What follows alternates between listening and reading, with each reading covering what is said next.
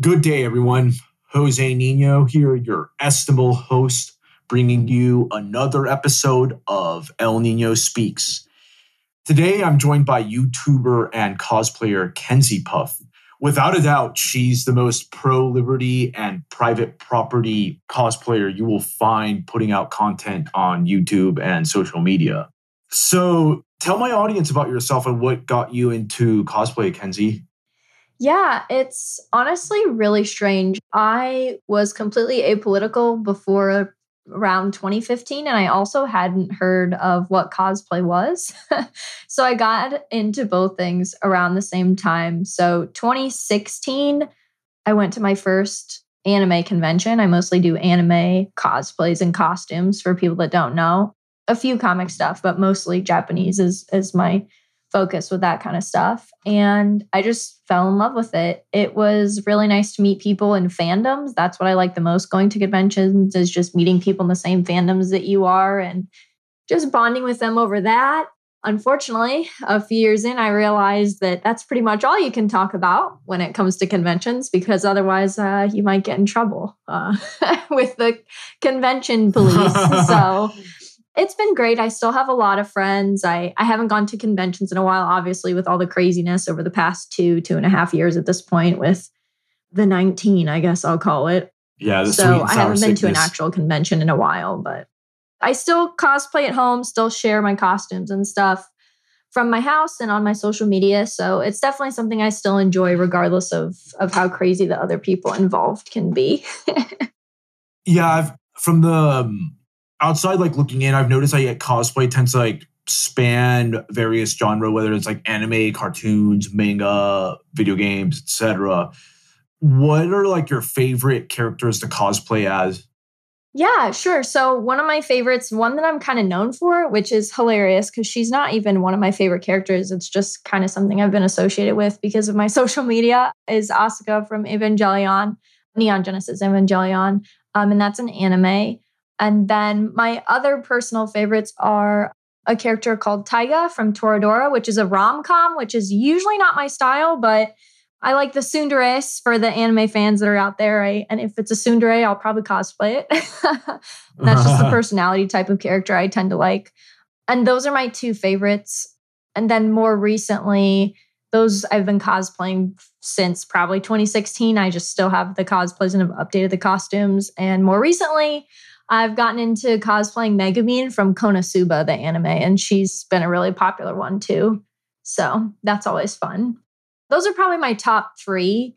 The first two being ones I've cosplayed for a long time, and Megumin's definitely the most recent one that I've cosplayed that I really like and have worn over and over again because it's just she's a hilarious character, and I kind of like gag characters like that. So, so one point that made me somewhat intrigued about this whole cosplay scene that you mentioned is about like the convention police because when I think of cosplay, politics is not something I would associate with it like right off the bat. But like as we've seen over, I'd say like the past 50 years or so, there's been a lot of cultural activities where the left has like infiltrated virtually all of these like spheres of life. Has cosplay largely fallen down that route as well? Yeah, absolutely. And I didn't even watch anime before 2016. I got into anime and immediately got into cosplay. So I'm not an old head. I'm not a longtime anime fan. So I will put that out there for anyone who might be listening that's a little bit confused about where I'm coming from. So when I started going to conventions, I didn't realize that they had become so politicized. I didn't realize that it was very much, at least the outspoken people, I'll say, because I have had people reach out to me and say, hey, I'm not crazy, you're not crazy either.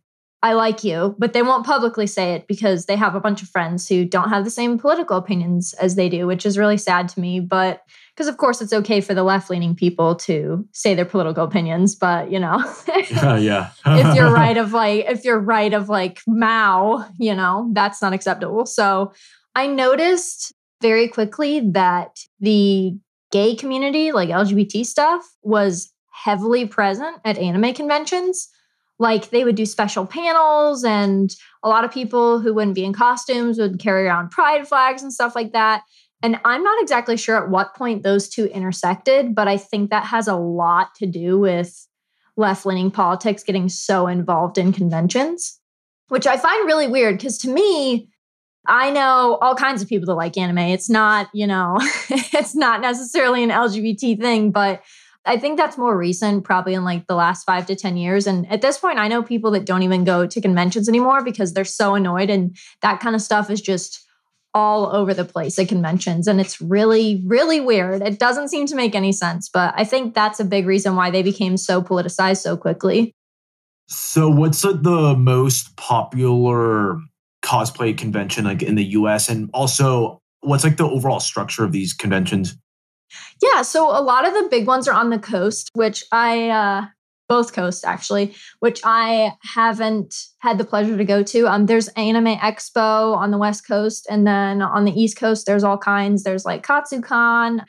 There's actually honestly if we're just going to talk cons, there's such a big overlap between comics and anime cosplay. Like you'll usually see both even at an anime convention. It's just become a thing that, you know, oh, I can cosplay whatever I want at any con. So Comic Con, obviously in New York, is a huge convention and you'll see all kinds of stuff there. Neither of which I've had the pleasure of going to, and I'm not sure I ever will at this point with all the craziness. But usually there are panels that you can go to where people discuss different fandoms and different topics and what's going on. And there's a schedule you can look at and see what panels you want to go to and what you want to talk about. And those are fun because it's an opportunity to listen to other people talk about topics you might like or theories about certain series and things like that. For example, One Piece, which is super popular in the anime world, obviously. There's usually a One Piece panel at anime conventions where they talk about theories and what they think is going to come next and things like that. So that's always fun. So it's basically panels, and then there's dances usually at night that you can go to, little raves and things like that. And then throughout the day, one of the most fun things for me is just walking around the vendor room and just looking at all the merchandise and stuff you can buy. So there's always cool artists who do their versions of things and sell different products and t-shirts and and fashion and all kinds of stuff like that. And at big conventions like those on the coast the vendor rooms are obviously huge so you can spend hours just walking around looking at all the little trinkets and stuff. So and then of course when you're walking around if you're in costume people stop you and ask to take your picture want to know about your cosplay and what character you are and things like that. So that's the most fun part to me is people stopping me and wanting to talk about the series that I'm cosplaying from or being so excited that I'm cosplaying it because for me, especially cosplaying from Evangelion, I mean, that's a pretty old anime. So I'm not saying you don't see it a lot, especially now that they released it on Netflix last year, two years ago now. I can't even remember. The years are blending together. But so there's been a resurgence of Evangelion cosplayers, sort of. But before that, like in 2016, I decided to cosplay her because I had just seen that anime and people would stop me and go, I have not seen an Asuka cosplayer in so long. Like, especially in the Midwest where the smaller conventions are, you don't see that a lot. So, if you cosplay kind of a niche character or something older, a lot of times people get really excited about it. So, that's the most fun part to me, obviously, as someone who wears costumes for sure. I will admit that I used to be a really big anime fan back in the day. Like I would watch like Yu Yu Hakusho, the typical like Dragon Ball Z and like Rurouni Kenshin. Oh yeah. And other shows like that. Yeah. I actually like the genre and I like Japanese culture in general. Now, just like a sidebar, in no particular order, what are your favorite anime series? it's most of the stuff I've cosplayed. Mm. I really like Evangelion, obviously, though it's weird and I understand it's not for everyone. And I'm not one of those fans of it that's like, if you don't like it, get out which a lot of Eva fans are like. um, but I'm not, contrary to popular belief. I also really like Toradora. That's I just list that because it's pretty much the only rom com I like, and that diversifies my my taste a little bit. I really like JoJo's Bizarre Adventure. I have not watched the newest season yet that just came out, the anime at least, but that's one of my favorites. And I just got into One Piece recently, actually. I'm very late to the game on One Piece. I'm not even like halfway through watching the anime, but that's something I resisted watching for a long time because, for those that don't know, One Piece is really long. It's still ongoing and it's still getting animated, and episodes and, and manga chapters are still being released. So it's very intimidating for a lot of people. But I have to admit I was wrong and it's really good. And my husband had been trying to get me to watch it with him for a while. And I actually had to take about a four month break because of some episodes that hit me emotionally that I just needed to process because the story writing's so good. Honestly, I like a lot of shonen. Like I like pretty much all the Gundam. My husband actually builds Gunpla kits, but um, oh, I love Gundam as well. Yeah, yeah, any Gundam. I mean, come on how can you not like Gundam? And people are going to comment and be like, well, I don't like it. Well, fine. That is something if you don't like, I will judge you. I also really like Hunter Hunter. That one's great.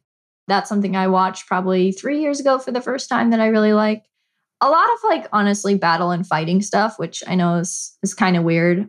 But I'm not really usually like a slice of life enjoyer where it's just kind of like your average, they go to high school or something like that. But I like stuff that's usually like sci-fi or fighting or like samurai or stuff like that. Like you said, Kenshin. I love Kenshin too. Just pretty much anything like that. So yeah, I think yeah. that's is that five? I don't even know. I got sidetracked. Yeah.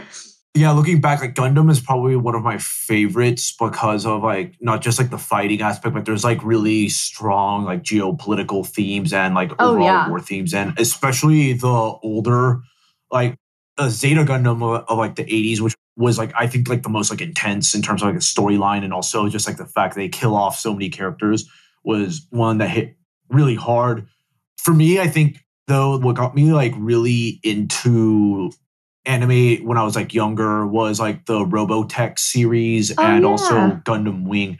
Yeah, Robotech is kind of funny because of the fact that it's like essentially like a ripoff of the Japanese Macross series, and then the guy, I think Carl Macek's name, the creator of Robotech, just basically changed up like the storylines, but used all like the same animation and characters and just made it like more like into like this English series. It, it was basically kind of like in that space, the anime space, they call like that whole practice like a, a Macekre, if you will, yeah. because of how he ripped off from the Macross series. But I, I still really enjoyed that. And it's like really popular in Latin American countries, like a Robotech to this day, especially among the Gen X and even like older millennial cohorts. But yeah, I don't really watch anime much these days, but it is like an interesting genre.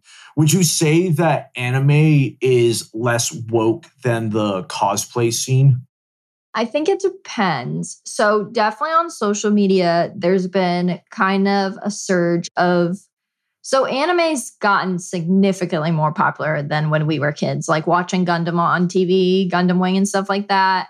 Like, my husband has been into it really hardcore since he was a kid. He didn't just watch Gundam and stuff on Toonami, like, he was reading manga and stuff like that. And so, just talking to him, it's definitely gotten a lot worse. But honestly, it's mostly on social media. And honestly, I think most of them are just teeny boppers. They're just teenagers that just have been groomed in public schools into wokeism, basically.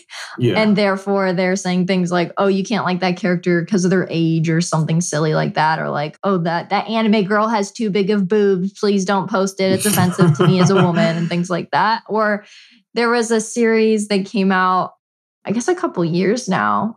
I can't even remember what it's called, but it was about zombie idol girls and they were trying to say that one of them was trans and so that was very cringy obviously. But most anime fans i find there is a huge section of what i affectionately refer to as the anime right and i joke about it all the time especially during the trump election after he won, there was a huge surge on anime Twitter of people photoshopping MAGA hats onto anime girls and, and things like that, which is absolutely hilarious. And so there was like a there was a faction war between the more left wing people that like anime and and the the ones who had photoshopped Trump hats on their anime profile pictures, which is always funny. But I think anime does tend to attract, regardless of the perception, a lot of right wing people because one of the great things about it is the Japanese don't care how much people screech about things because at the end of the day, they understand that it's coming from Japan. They can do whatever they want with it, and regardless of what silly Westerners screech about. So you will very rarely see For example, Japanese artists that just put out anime style art on Twitter, you will very rarely see them apologize for something that they've drawn. Not saying it doesn't happen, but compared to Western artists and like comic artists and things like that in the West, who just constantly kowtow and say, Oh, I'm so sorry, I drew this skin tone wrong and things like that. Japanese artists just don't care. And the same pretty much goes for anime studios and stuff in general. The only thing you will see is Western apps like Crunchyroll and like companies like that. When they subtitle the anime on their apps, sometimes they'll put in cringy, like woke lines that don't really seem to fit. But that's obviously not the Japanese doing that or how the anime is supposed to go. They just kind of take liberty with that. But the fans, for the most part, there's a huge right wing faction of, of anime fans for sure, which is why I like it. And I mean, obviously, there's some right wing anime fans because a lot of people follow me for politics and cosplay, and I'm definitely right wing. So that's kind of nice. I've kind of found my little niche home with the, the right wing anime fans, and they're pretty cool for the most part. Yeah, I've always seen like East Asian cultures, especially Japan, as pretty woke proof because they just don't go through these like bizarre moral panics that you see across the West. And those cultures just are not guilt based cultures like yeah. the US, Western Europe, etc. And like actually, when you look at the animation, like Rurouni Kenshin, all like the characters they use just basically look like round eyed Westerners, and there's like no you don't see like some Japanese media outlet put out some think piece about how like these animations are problematic because they all look like white people and all this right, that there yeah. needs to be like more Asiatic features.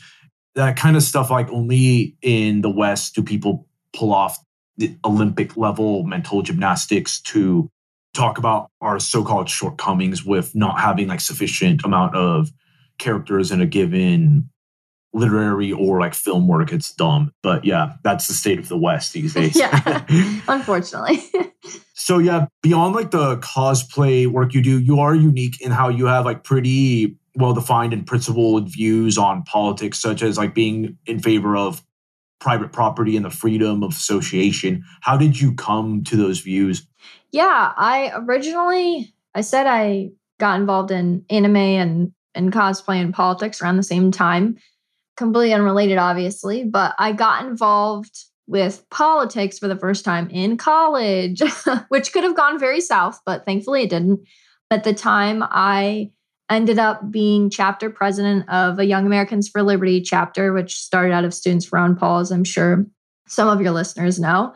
And so I got exposed to, I will say normie. I hate that word now, but very, I'll say basic, very basic yeah. libertarian principles we would wear t-shirts saying fiscally conservative socially liberal back then and things like that which i now i now realize has been an absolute disaster for the human race but that's fine um, yes. Um, yeah and definitely would not describe myself as that now but it is how i got started so i do credit them for that i am glad that they existed so that i could at least get on the bridge to where i am now and I did activism. I was a fancied myself a student activist with Young Americans for Liberty and thought I was doing really important things getting screeched at by a bunch of blue hairs on college campuses across my state. Though it was fun and it did teach me a lot about the left's real nature and how to actually deal with them or not deal with them at all. So that was very interesting. And then from there, I had some really good friends also involved with Young Americans for Liberty who I'd met at the national convention and things like that, who introduced me to the lovely folks at the Mises Institute, who are much more my speed when it comes to libertarianism and libertarian ideas. And from there, I actually started reading things instead of just shouting taxation is theft and slogans like that on the internet at people. And I read Rothbard and Hoppe. And I mean, I actually even started reading just at all, just Hayek, anything that I could read. And eventually came to where I am now, which I call myself a Hoppian, but to be honest, that's just more to keep bad people away from me than anything yes, else. Yes. I still very much call myself an anarcho capitalist, just as a general rule, anarcho capitalist libertarian. But the Hoppian label is very effective for gatekeeping my social media and just honestly my own life. So that's why I call myself Hoppian in reference to Hans Hermann Hoppe, obviously. So that's a whirlwind of where I came from and where I'm at now. Started from the bottom, but that's okay. well, that's actually a good point.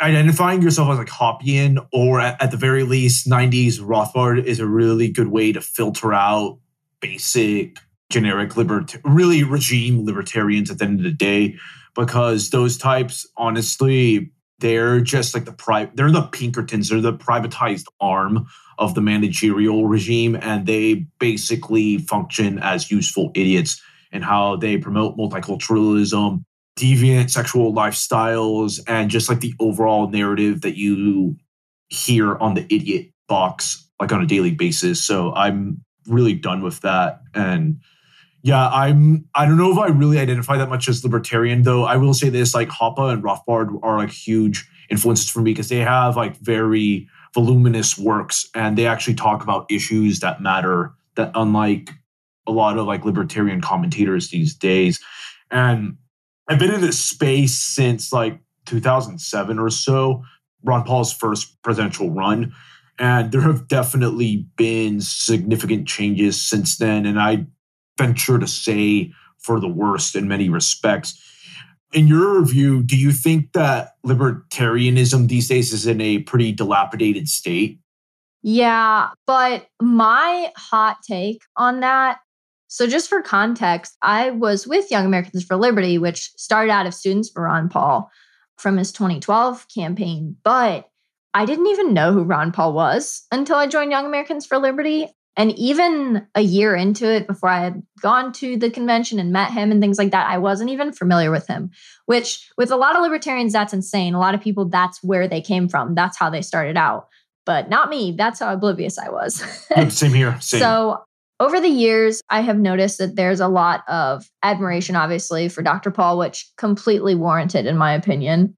Obviously, now knowing what I know about him and his ideas and, and what he did to get the quote unquote liberty movement off the ground, I, I appreciate it, obviously. But I will say, I think because of the legacy that he left, which in many ways was very good, I think a lot of people, especially in any kind of libertarian circles, even right wing libertarians, cling to that desperately. They want to go back to the time where everyone was shouting end the Fed at Ron Paul rallies and it was great and we all felt awesome that we were libertarians and we all felt united. And I think clinging to that is a mistake. And I think that we should probably learn from that. I actually think it's really a good thing that libertarianism is splintering like it is and going into different factions. And I know that's why a lot of people don't want to call themselves libertarian anymore because I mean, to be honest, it's just associated with leftism at this point, at least mainstream, because of all the think tanks that, you know, yeah. And, or, you know, I say I just had a interaction with someone the other night on Twitter saying, Am I the only libertarian that doesn't smoke pot? And I was like, No, me neither. I'm not into drugs. And he said, That surprises me. And I thought, Oh, that sucks. I don't want people to be surprised that I don't smoke pot. But that's what libertarian is synonymous with, whether you want to blame that on Gary Johnson, I don't know, or the Libertarian Party or or whatever. But a lot of people also just don't want to be associated with the Libertarian Party. I certainly don't, um, for perhaps obvious reasons, maybe not. But I started to notice over the years, and this is why I drifted towards the Mises Institute and folks like that, and reading late Rothbard and Hoppe and those type of folks. I noticed over the years that even though we were all shouting, myself included at the time when I was younger, this live and let live mantra, no one wanted to let me live my my more conservative, for lack of a better word at this point, values. I'm Christian, never been shy about saying that on podcasts or otherwise. I talk about it every once in a while when it's brought up. And I was just noticing that just mentioning that, a lot of people, especially people from like the Ayn Rand circles and things like that and liberty organizations, were very antagonistic towards me because Lord of that. Mercy. Yeah. And it almost got to the point where I didn't, I was just going to drop the libertarian label completely and maybe go places that really no one should go politically because I was so frustrated. I was almost going to do, you know, a complete turnaround to fine. I'm not a libertarian. We don't need this you people suck because they do. And I still think they do. but I just tried to harness that into no, I'm Christian, I'm libertarian, I'm an anarcho capitalist. I don't care about you people. You people are crazy. It's obvious to everyone you're crazy. And luckily, and I'm I'm very grateful for this. There are a lot of really good larger right-wing commentators. More and more I have seen them saying things when they criticize libertarians, they will put in a caveat, but not the Hoppians, which is absolutely fantastic. We love to see it because I think a lot of people in the libertarian space are very, they have a mob mentality, which obviously tends to happen when you start to have a group identity with any political group. So I get it to a certain extent, but I was starting to see these right wingers because I wasn't calling myself right wing at the time because you know the old it's not left wing or right wing, it's above the spectrum and things like that. things that I said when I was a baby libertarian. a lulbert, as I call them now. I was starting to see right wing people who I were led to believe were the exact same as these evil left wing people say things criticizing libertarians. And I was starting to agree with them. And I started to question myself and think, well, am I libertarian then if I don't believe in this live and let live, regardless of how degenerate it is? I don't know. And then luckily I found late Rothbard, I guess, and which people had been telling me to stay away from for years. Don't read late Rothbard. That's dangerous. And then I read it and I understood exactly why those people thought that late Rothbard was dangerous because he was talking about them. And yeah, that was reading late Rothbard and, and Hoppe and just honestly just Mises Institute articles and LewRockwell.com and things like that. And going to Mises University in 2018 was really my shift, which at that point, obviously, I'd been involved in liberty spheres for years, had never read anything, was just spouting, you know, slogans, but still not really feeling like I was fitting in with those people anymore. I was out of college in 2018 at that point. So the rush of being a student activist was gone and feeling important. And I was really just struggling to find my own identity in the political sphere and otherwise, to be honest. And reading people like that and being surrounded by good people like that really helped me out of that. And it sounds very, they just helped me educate myself, I'll just say. And I feel like uh, Hoppe has one interview where he says, I honestly feel like the big problem between what libertarianism was and what it is now is people just don't read much. And I know it's a meme. I understand not everybody's going to read it and get it, which is something I used to believe as well. There are people you could shove as many books down their throat that are red pilled as you want. They're never going to get it. But it at least led me to allying with people who do get it, who previously I would have looked at and said, well, you're just as evil as left wing people. And now I realize, no, they're my natural allies. And I'm actually as right wing as you can be. So that's something that helped me a lot and uh, i'm glad that i i got out of that circle because i'm not really sure where i would be if i hadn't so yeah over this whole period say well over a decade i have grown more nuanced on my views especially with regards to culture immigration and intersexual dynamics. And I've grown like more paleo, if you will, if not just like changed altogether when it comes to how I identify politically. Because I'd say I, am like a hybrid of like a paleo libertarian and paleo conservative because I'd say next to Ron Paul, my biggest influence was Pat Buchanan, and I kind of got into that space through that. And on the point you mentioned about LewRockwell.com, I've been religiously reading that website. I'd say for the better part of 15 years, and I think that's what kept me from ever like fully falling down that left libertarian space. I've had like flirtations with it, yeah. but I've never fully gone down that regime libertarian route. Yeah, I think looking back, I always would tell people I wasn't left wing. And I don't think I was consciously. I think it was just I was surrounding myself with the more regime left libertarian people and hadn't read things that pull you out of that, like LewRockwell.com or or any other, you know, more paleo libertarian authors. And that's why I'm glad that I finally got exposed to them because I do think they kind of pull you out of that that liberal la la la space and bring you back to reality and, and how the world actually works instead of just talking in, you know, theory that sounds nice and, and saying a bunch of slogans and stuff like that. So yeah, going back to like polarizing issues, because really a lot of these like schisms don't just happen just out of nowhere. There's oftentimes mm-hmm. like I would argue, civilizational issues that do separate ourselves from others, especially those of like leftist inclinations. On what issues would you say that your views have changed over the last like decade or so, or at least become more nuanced on? I think immigration was a big red pill moment for me.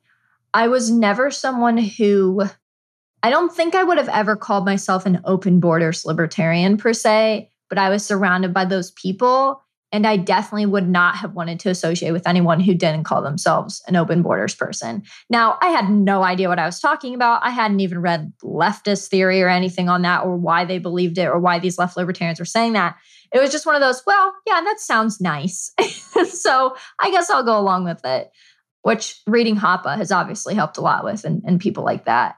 So immigration, I've definitely changed a lot on also just gender issues in general. I have told my followers jokingly, though I'm starting to perhaps seriously consider reviewing my old Facebook posts from circa, you know, 2016, even 2017 to a certain extent, and just laughing at myself because I had said things like I was getting angry at people who said women couldn't be good libertarians and things like that. And then you know, just gender issues, just feminism. I've never called myself a feminist. I think I've always thought feminists were crazy, but I don't think I understood how deep those ideas run in a lot of movements, even, you know, what I lovingly call Con Inc. at this point. They have a lot of, even though they say they're anti feminist and things like that, when you really look at what they're saying, it just doesn't make any sense and they're not and i think that's the kind of person i was. I, I wouldn't have never called myself a feminist but i was being surrounded by you know feminists for liberty and things like that when i would go to these activism conferences in college and i always thought it was kind of weird but it never really bothered me and then the more i started speaking out about gender issues. And and honestly it really helped reading just a lot of the red pill guys in the manosphere as much as i hate that word. Um, yeah. that helped me with my views on i just i just hate that word so much. It's just so shout out to Rollo. Yeah shout out to Rollo. Uh reading that kind of stuff helped me a lot. And it was really interesting. I started reading more red pill literature and intersexual dynamic stuff right around the time where I was reading late Rothbard and, you know, his writings against egalitarianism and stuff like that. And both of the things started to click at the same time. And I realized that the reason I had such a big problem with with feminism and all of these weird we need diversity type things in liberty movements like oh well we need more female libertarians and we need more minority non-white libertarians and i just kept thinking but why? Why is that so important to you?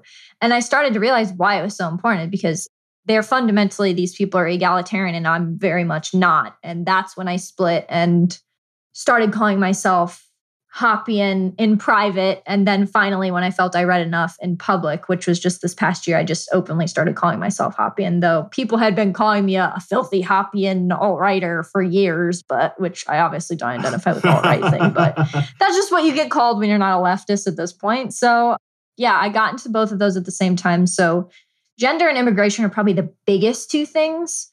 And I think it's just because they fundamentally, at least with leftists, they they run in the same vein of they're very much egalitarian about those things and and I think that's idiotic to put it mildly. so, that's definitely something I I wouldn't say changed my mind on, but I got educated on it and stopped associating with those people who didn't believe those things that I was starting to believe. For me, the immigration question was always kind of basic in how even like as like an immigrant coming from like Venezuela and all that, I've never really had the obsession that some people have with immigration. I personally don't want to live like in a community that's like a facsimile of Latin America because like my family left that stuff for a good reason. And right. I don't want to relive that type of experience. And let's like face it, immigration isn't just some spontaneous movement of people. Like they bring a culture and all that. And if you bring enough of them, those areas where they settle down, they basically get terraformed into a facsimile of the cultures they left. And eventually, the historic nation that's hosting all these people will get transformed and oftentimes for the worst. And like I tell people all the time that when you combine like mass migration with this entire effort by the managerial state to break down the entire family structure of like the historic American nation, you're going to get this civilization destroying scenario by the end of this century if things keep going the way they're going where we're going to be talking about the long lost tribes of the Euro Americans because we're heading towards a civilizational disappearance type of moment if we don't get our act together. And that's why, like, the left is just obsessed with reconstructing everything from demographics through mass migration to gender relations and all of that. And they push this just accelerationist package of socially destructive measures that I think will basically result in like the disappearance of our society. And that's why I constantly rail against this stuff. And sorry if I come off as some like cantankerous reactionary, but I actually like believe in a normal society. Yeah. Radical as yeah. that may sound. yeah. I think, yeah, especially these days. I think a big red pill moment for me in my my change from little baby Lolbert student activist to where I am now is realizing that all these things that more left leaning people in, in all political spheres, whether libertarian or just just anything else that's considered leftist, I realized that these people weren't pushing these ideas because they were just misguided and it just sounds really good. And you know, just open borders and like where are people going to go? They're refugees, you know. We we should help them and and having a good or seemingly allegedly good reason behind what they're doing. Same thing with gender. These people weren't pushing equality and feminism and things like that because they genuinely believe that. Maybe the people at the bottom, maybe people like me when I was in college just saying, "Well, yeah, open border sounds nice, but but the people running the shindig, the people closer to the top, politicians certainly pushing these things, they don't mean well. They actually, they're civilization destroyers, and that's exactly what they mean to do. And that's their goal. And once I realized that, it was very, it was a shock because I realized, well, that means I'm not going to be able to convince everybody. And that means that maybe some people they're not as well intentioned as I thought they were. And that was really hard for me to deal with being a, a, naive young person, obviously. But I've really come to terms with it. And I think meeting a lot of great people in more right wing spheres who are telling me, actually, like you just said, I'm not a crazy reactionary. I just want a normal functioning civilization and normal functioning society. I'm not crazy for telling you people that you're crazy because you know, you're indoctrinating boys to think they're girls and things like that. That's not normal. This is none of this is normal. Mass immigration is not normal and replacing populations is not a normal thing. And they're not just doing it to help people. In fact, they're doing it to do the exact opposite. And you're not crazy for realizing that. It's very obvious, especially, I feel like, for me personally, not being in politics as long, especially over what's been happening the past two years. These policies they're not accidental. They want you dead. Like people think you're crazy when you say that. And I used to look at people when people would say that to me when I was like 22, 23, I'm 28 now. I would look at them and say, "You sound crazy. What are you talking about? You're a conspiracy theorist." And now I have a t-shirt on my shop that says I'm not going to live in a pod and I'm not going to eat bugs.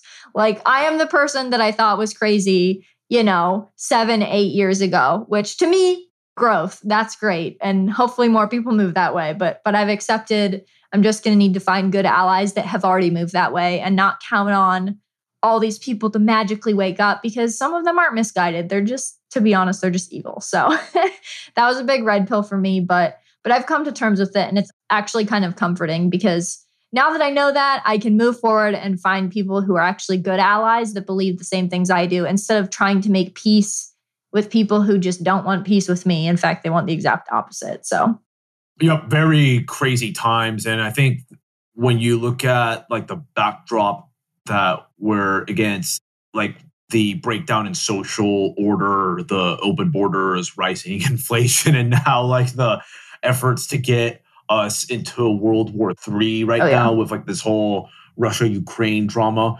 We're in a very scary time we're living in a really scary time, and I think it's probably just going to get like even nastier. So, where do you think things are headed these days in the US? Oh, goodness. I, at first, I was hopeful because they were dropping restrictions, obviously, with the craziness over the past two years, which I never had where I lived. I'm blessed to live in the Midwest in a non crazy area, at least. And I know not everyone is, and some people are still crazy, but yeah. The biggest hope that I have for the United States, I mean, it's really easy to get blackpilled as they say and think well things are going down just do what you can yeah. you know make the make the allies you can which i don't think is bad advice regardless of where you think things are heading i think localism and building community is definitely going to be a key thing that everyone needs to do yeah, I'm somebody that tweets and makes YouTube videos, but I've started going to county council meetings and allying with the boomers and they can be allied with on, on things that we agree on and things like that. And I think that's what everybody should be doing. I'm not very hopeful for where the US is heading, to be honest, but I honestly just try not to focus on it because I I think if you focus on things too much, it's good to be aware. And now I'm aware of these things. But the more I obsess about it and the more I watch every little thing they do, and I know exactly what they're doing, the more I get way too invested. And I almost think that's a psyop in and of itself. When I was so invested in politics, not that it's not good to be aware, everybody should be educated on this stuff at the very least. So you know what they're doing to you at least. So when stuff hits the fan, should it hit the fan when it hits the fan, whatever your opinion is, you're going to want to know why so we don't hopefully don't do it again. Whoever makes it doesn't repeat the same mistakes. But I think focusing too much on politics and not focusing on, as uh, people hate when people say, family and and community, blood and soil, whatever you want to call it. yeah. When you don't focus on that stuff, I think it's it's really easy to get sucked in. I think that's when people go way too far down the rabbit hole, which I myself almost did. So I completely understand. But I've just been trying to focus on myself, my family, and things like that, and doing what I can do locally and just hoping that that's enough and hoping enough people wake up to that. Because honestly, at this point, that's all we really can do. And I think realizing who your actual enemies are and and not thinking that right wingers are just as bad as left wingers is is a really good start.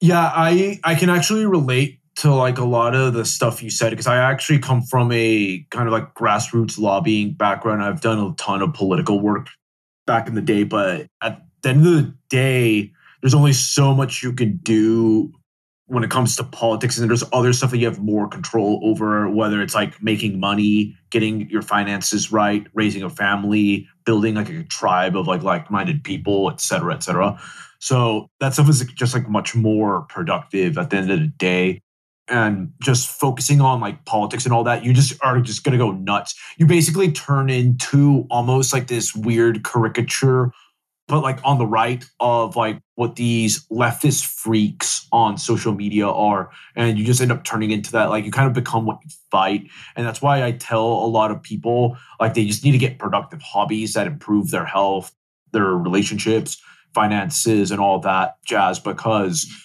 politics is kind of for the birds. And to be honest, a, lo- a lot of this stuff just has to go its natural course because we're ultimately going to be the next elite, if you will, and we should be prepping to build like the infrastructure and all that so that if things like really do get out of hand, we have like an actual like set of institutions, networks, and all that that people can turn to when the present system falls apart. That's what I think is much more important these days to do as opposed to like, I don't know, spending like an hour just doom scrolling on Twitter or all this stuff because it's just not productive. I, I don't do that stuff. Like, it's time to produce, not be a mindless consumer. Yeah, exactly. And I, I think I got to the point where, you know, we all make fun of the leftist trope, especially after what happened. I think it was in Portland when they tried to build that garden uh, when they had their little autonomous zone up there and they couldn't even they just put a yeah. tarp down with dirt and everyone in the midwest and anywhere that's been around any soil or the land or anything was just going what are these people think they're doing? It's fine and dandy to make fun of those people but at a certain point i started looking at myself and going well what skills do i have? Like i'm saying i'm better than these people maybe philosophically and politically but do i have any skills? Would i be able to do those things if if i you know needed to no. So, you know, I've gotten really involved. I have a friend who's really involved in homesteading and things like that. And I'm not a homesteader, but she's been helping me garden and things like that and just prepare just little stuff. Just do anything that you can to try to make sure that you have skills that you might need. Or just, you know, whether it be just have a family. I mean, I'm a woman, so that's one of the easiest things I I personally can do and have done. Um, is just just have a family and just don't ship them off to public school. There you go. You're doing more than the boomers ever did for a lot of us. So I think that's definitely a start. And not doom scrolling on Twitter is uh, definitely, definitely a life pointer. I took about an eight month break courtesy of the Twitter sphere that kicked me off, but it was really nice to take an eight month break, stream every once in a while, but not constantly scroll through Twitter. I mean, I'm back now, but I've limited my time a lot more. And, you know, if I get a tweet that goes big, I just mute it. Like it's fine. That's what the leftists do. I don't have to argue with these people that I'm never going to convince. Just I put my stuff out there. That's all you can do and, and focus on yourself and your family is is a much better much better use of your time. Absolutely. All of that is fantastic advice. And I think people should take that into account and not try to pursue really fantastical political projects and other unproductive activities, like, say, giving $50,000 of lifetime donations to Conservatism Inc. organizations, which is a waste of money. Yeah. Those type of resources and time can be allocated towards more productive endeavors in your personal life. Well, I think that's all the time that we have for today. Kenzie, where can my followers keep up with your latest work? Yeah, sure. Uh, the easiest way to find all my social media and everything is on my website, which is kenziepuff.com. So that's K E N Z I E P U F F.com. All my social media is linked there. There's some other info about me if they just generally want to know more about me on there, and you can find me there. Fantastic. Well, to my audience, thank you again for taking the time out of your day to listen to El Nino Speaks. And until next time, El Nino has spoken.